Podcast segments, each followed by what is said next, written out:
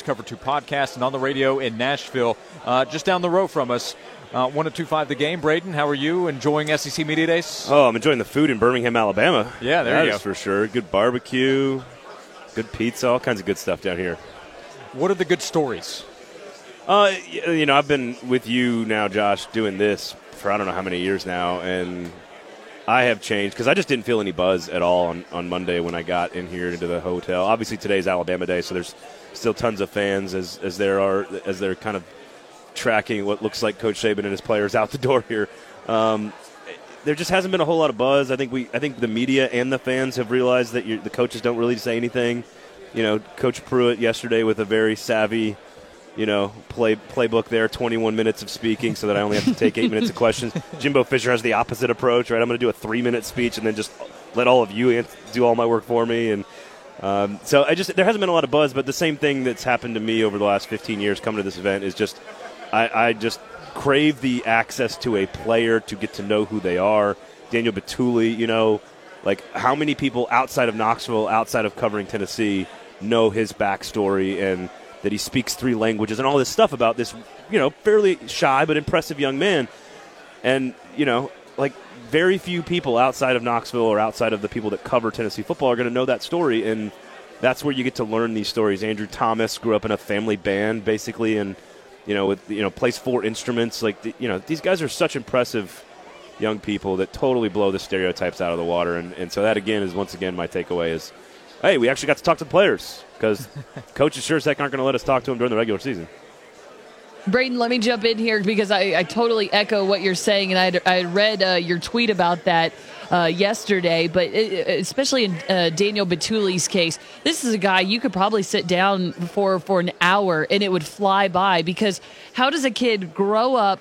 in the Congo, not have a ton of football experience, end up on a college campus in East Tennessee, and not have an amazing story to tell.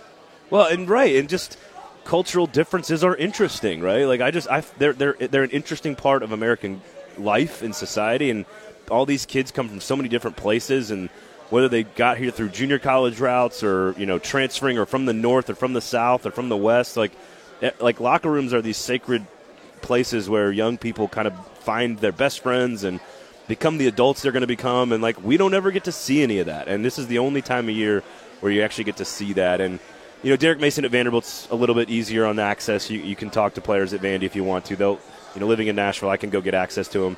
And, and people in Knoxville, I'm sure, have more access to the individual players than people in Baton Rouge. You know, like the local. you might be surprised. I, I, hear you. I hear you. Trust me, I, I, understand.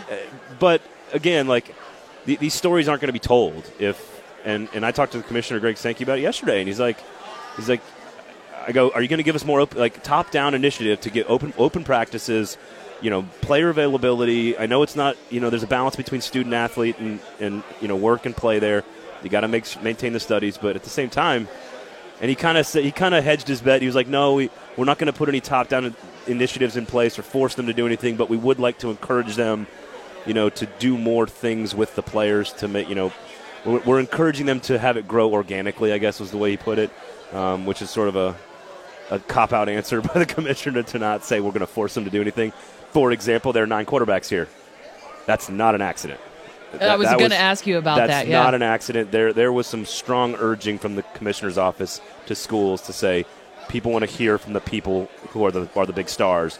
Bring your quarterbacks. Now they didn't make them do it, from what I'm told, but the reason Jarrett Guarantano and Jake Bentley, like the reason all these guys are here, and the other conferences didn't do it, is because I what I've been told is the SEC strongly urged all of the teams to bring quarterbacks, which is what the people want to talk. They, that's who the people want to talk to. Yeah, which is a good move. And, and, by the way, we'll get to the end of tomorrow, and everything will have been just fine for those guys. And I, know, overall, I think they right. will have enjoyed it. I think Jarrett Guarantano uh, appreciates the chance to represent Tennessee because helping Tennessee win really means a lot to him. Braden Gall is with us, Athlon Sports Cover Two podcast, and uh, uh, Guarantano being here yesterday what, what, do you think about where he is now at this point in his career and, and what he might be capable of doing this year and what is an interesting race among quarterbacks? I, I, am not a counting stats guy. Just in general, I don't like counting stats in any sport. In football, that's yards and touchdowns, right? Like that's. I, I like efficiency numbers at the quarterback position. I like yards per attempt, completion percentage, you know, third down conversion rate. uh, red zone efficiency. You know, how, how good are you in play action? And you start quarterback rating, like all those things measure your efficiency. And you look at the quarterbacks that Jarrett Guarantano was better than last year in the SEC, and like his numbers were better than Kellen Mond's. His numbers were better than Jake Bentley's in some categories, better than a lot of these different guys. But then you look at the counting numbers and you go, oh, 12 touchdowns. That's not that. But his numbers were efficiency wise, they're on par with, with like Justin Herbert at Oregon, who's a, you know, so I think the talent's all there. I think he was miscast as a dual threat, and I think he's overcome that. He's going to be great in Jim Chaney's system because he can sit in the pocket, go through rhythm, and when he plants and throws, it looks like an NFL throw, right? Like he, it's on, it's accurate, it's on time, it's in rhythm, it's where it needs to be. The problem is, is you don't have a lot of time last year to do that because of the offensive line. So I think Pruitt made it very clear that one of the only differences I took from Pruitt talking yesterday was, you know, there was a lot of downplaying last year about everything. And he wasn't sure what he had, and we're not going to be that good. And, but, and I think this year there's clearly like, we've got a quarterback. Here's our guy.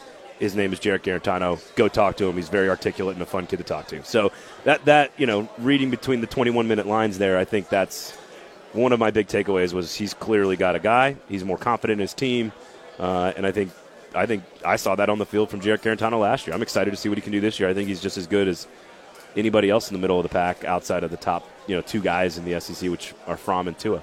Hey, one other thing that he seems confident in, Braden, and I don't know if you if you heard these comments. It comes from a, one on one interview that Jimmy Hyams had with Coach Pruitt, but much more confident in the offensive line, despite the possibility of playing uh, two freshman starters at some point this season. On that line, he says, "Hey, listen, uh, I think they're absolutely." Going to be better this year. And when Jimmy followed up and asked why, he said because they've got experience now. Uh, how do you see the offensive line, and, and, what do you make of Coach Pruitt's comments? Well, I, I think I think the I think there's hope, and you can let yourself. If you're a Tennessee fan, you can let yourself run wild a little bit with the chance of the offense. Like if if those two freshmen are capable of holding up, which is a lot to ask of true freshmen. It just is at that position. Um, it takes normally you got to develop into into that group, and you're going against great defensive fronts almost every single week. Even South Carolina's got a great defensive front this year. Um, I, I, think you can let yourself run wild with what the offense could look like if the offensive line is just a little bit better because you like all the other things, right? Like you like all the other stuff. You like the quarterback, you like the tight ends, you like the running backs, you like the receivers. None of them are like first round draft picks, but they're all really good college players, good athletes, veterans. Almost all of them are upperclassmen. So if there's just even like 20% better offensive line play, you can see the offense taking a major step forward. Jim Chaney's going to simplify things, give more control to Jarrett Guarantano, of course. So all that's very, very interesting. And, and all of it stems from Jeremy Pruitt being less Jeremy Pruitt if that makes sense. he um, seems like he's less. He really yeah, does. Well, at least that that was his intention in the offseason, right? Mm-hmm. With who he hired and how he hired people. His his you can tell that his goal was to be less meddlesome.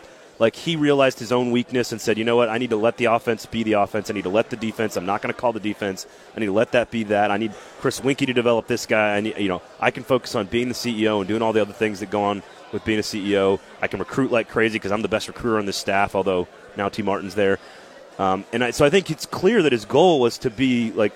So, so he, you guys know this. He is a like he he believes he is the best coach on the planet, and that's that's a good trait to have most of the time.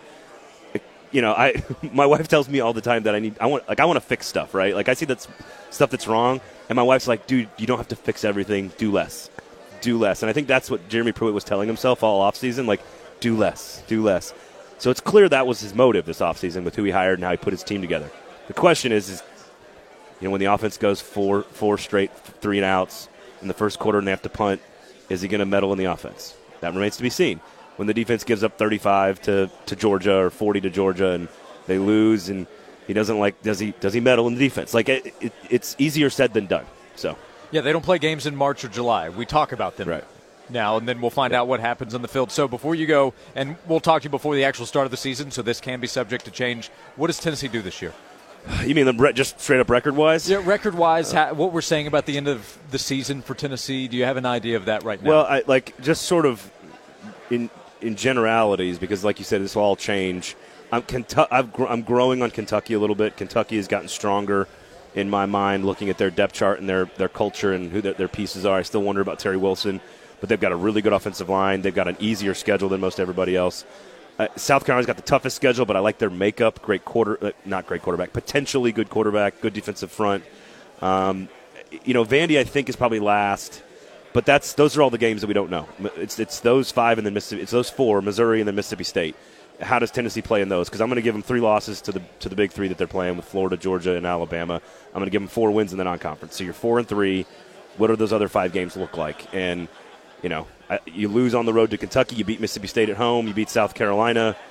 You beat Vandy at home. You lose to Missouri. There you go. You're you're seven and five, and you're and you're in a bowl game, and you've shown progress. So that's probably where I would go. Um, a lot of it also hinges on what Jeremy Pruitt personally does with the defensive front. Now, that needs to be his baby, where he can be hands on and truly impact the outcome of the game. Is that front seven that's completely reworked and you know, we don't know what it's going to look like, especially on the defensive line. Yeah, and then what do you do on signing day? Signing day one and two. Right. That will right. be a big factor for the future of Tennessee as that well. I'm not, that, I wouldn't be worried about that. Like that part, yeah. I'm not worried about. With the staff he's put together, Niedermeyer, Martin, and himself. Well, well if they go seven and five or better, then yeah, don't don't worry, they'll be. Yeah, but fine. if, if they're having to make up some groundwork from maybe some missed opportunities this season, that could get a little hairy. That, that's true. Uh, what's interesting? Let me ask you guys this because we had this huge debate on my show yesterday, and that is, you know you got to beat Vandy. You got to beat Vandy. My coach, you got to beat Vandy. You got to beat Vandy. I'm like, if you're eight and three, and you've beaten Will Muschamp for the first time, and you've pulled an upset somewhere else, and you lose to Vandy, it's going to suck. It's going to hurt. But I, I, I wouldn't Tennessee fans, if I told you right now you're going to be eight and four, but you're going to lose to Vandy, would you take it? Heather's not going to take it, right? No, no, I can't. Yeah. I, I, I, could be your eight co-host. and four. yeah, fifteen years, and it's not ten years of garbage. It's fifteen years. We had there was one people people over people overvalue the last five the former regime as well. It's not just been ten years of like this weirdness. It's been fifteen, and yeah, you're telling me you wouldn't take eight and four, huh? Well, let, not let, me, let, me, ask Vandy. you this: I, I just eight, can't do it. Eight, right. eight and four with or without a loss to Vandy, which one's better? To Tennessee fans. Probably the the one without a loss to Vandy. Well, of right? course, right. Yeah. I mean, so like, I, th- I say you don't take it, and then you just hope to be seven and four going into the Vanderbilt game and take your yeah. shot at it. Yeah. And then if you take lose, then you got a big time problem. Well, I was going to say because because then again, if you're five and six going into that game and you lose, deep trouble. You know, you're six and five going into that game, you feel a little bit better, but if you lose six and six with a loss to Vandy, doesn't feel good you know, there, there's it's all about how you get to your record, right? Sure. How do you look? Are yeah, you there are a number of scenarios to get every there. not every seven and five is created equally, not every six and six, not every eight and four. So if you had wins over Will Muschamp, wins over Mississippi State, win over Missouri, teams that you've struggled with, and you lose to Vandy, I, I don't know. I, I step back and try to see the whole picture and say eight and four is major progress, no matter how you get there. Yeah, we're a few weeks away from your reason just throw it out the window. College football season is almost wait here. For that. Uh, check out the Cover Two podcast. Download and subscribe. He's on the radio, 102.5 The Game, and uh, Athlon Sports preview magazines are out. Get them before the season gets here. Still beach time for people to oh, read yeah. those magazines. Hey, uh, Braden, appreciate the time as always. We'll talk to you next week. Yeah, great to be with you guys.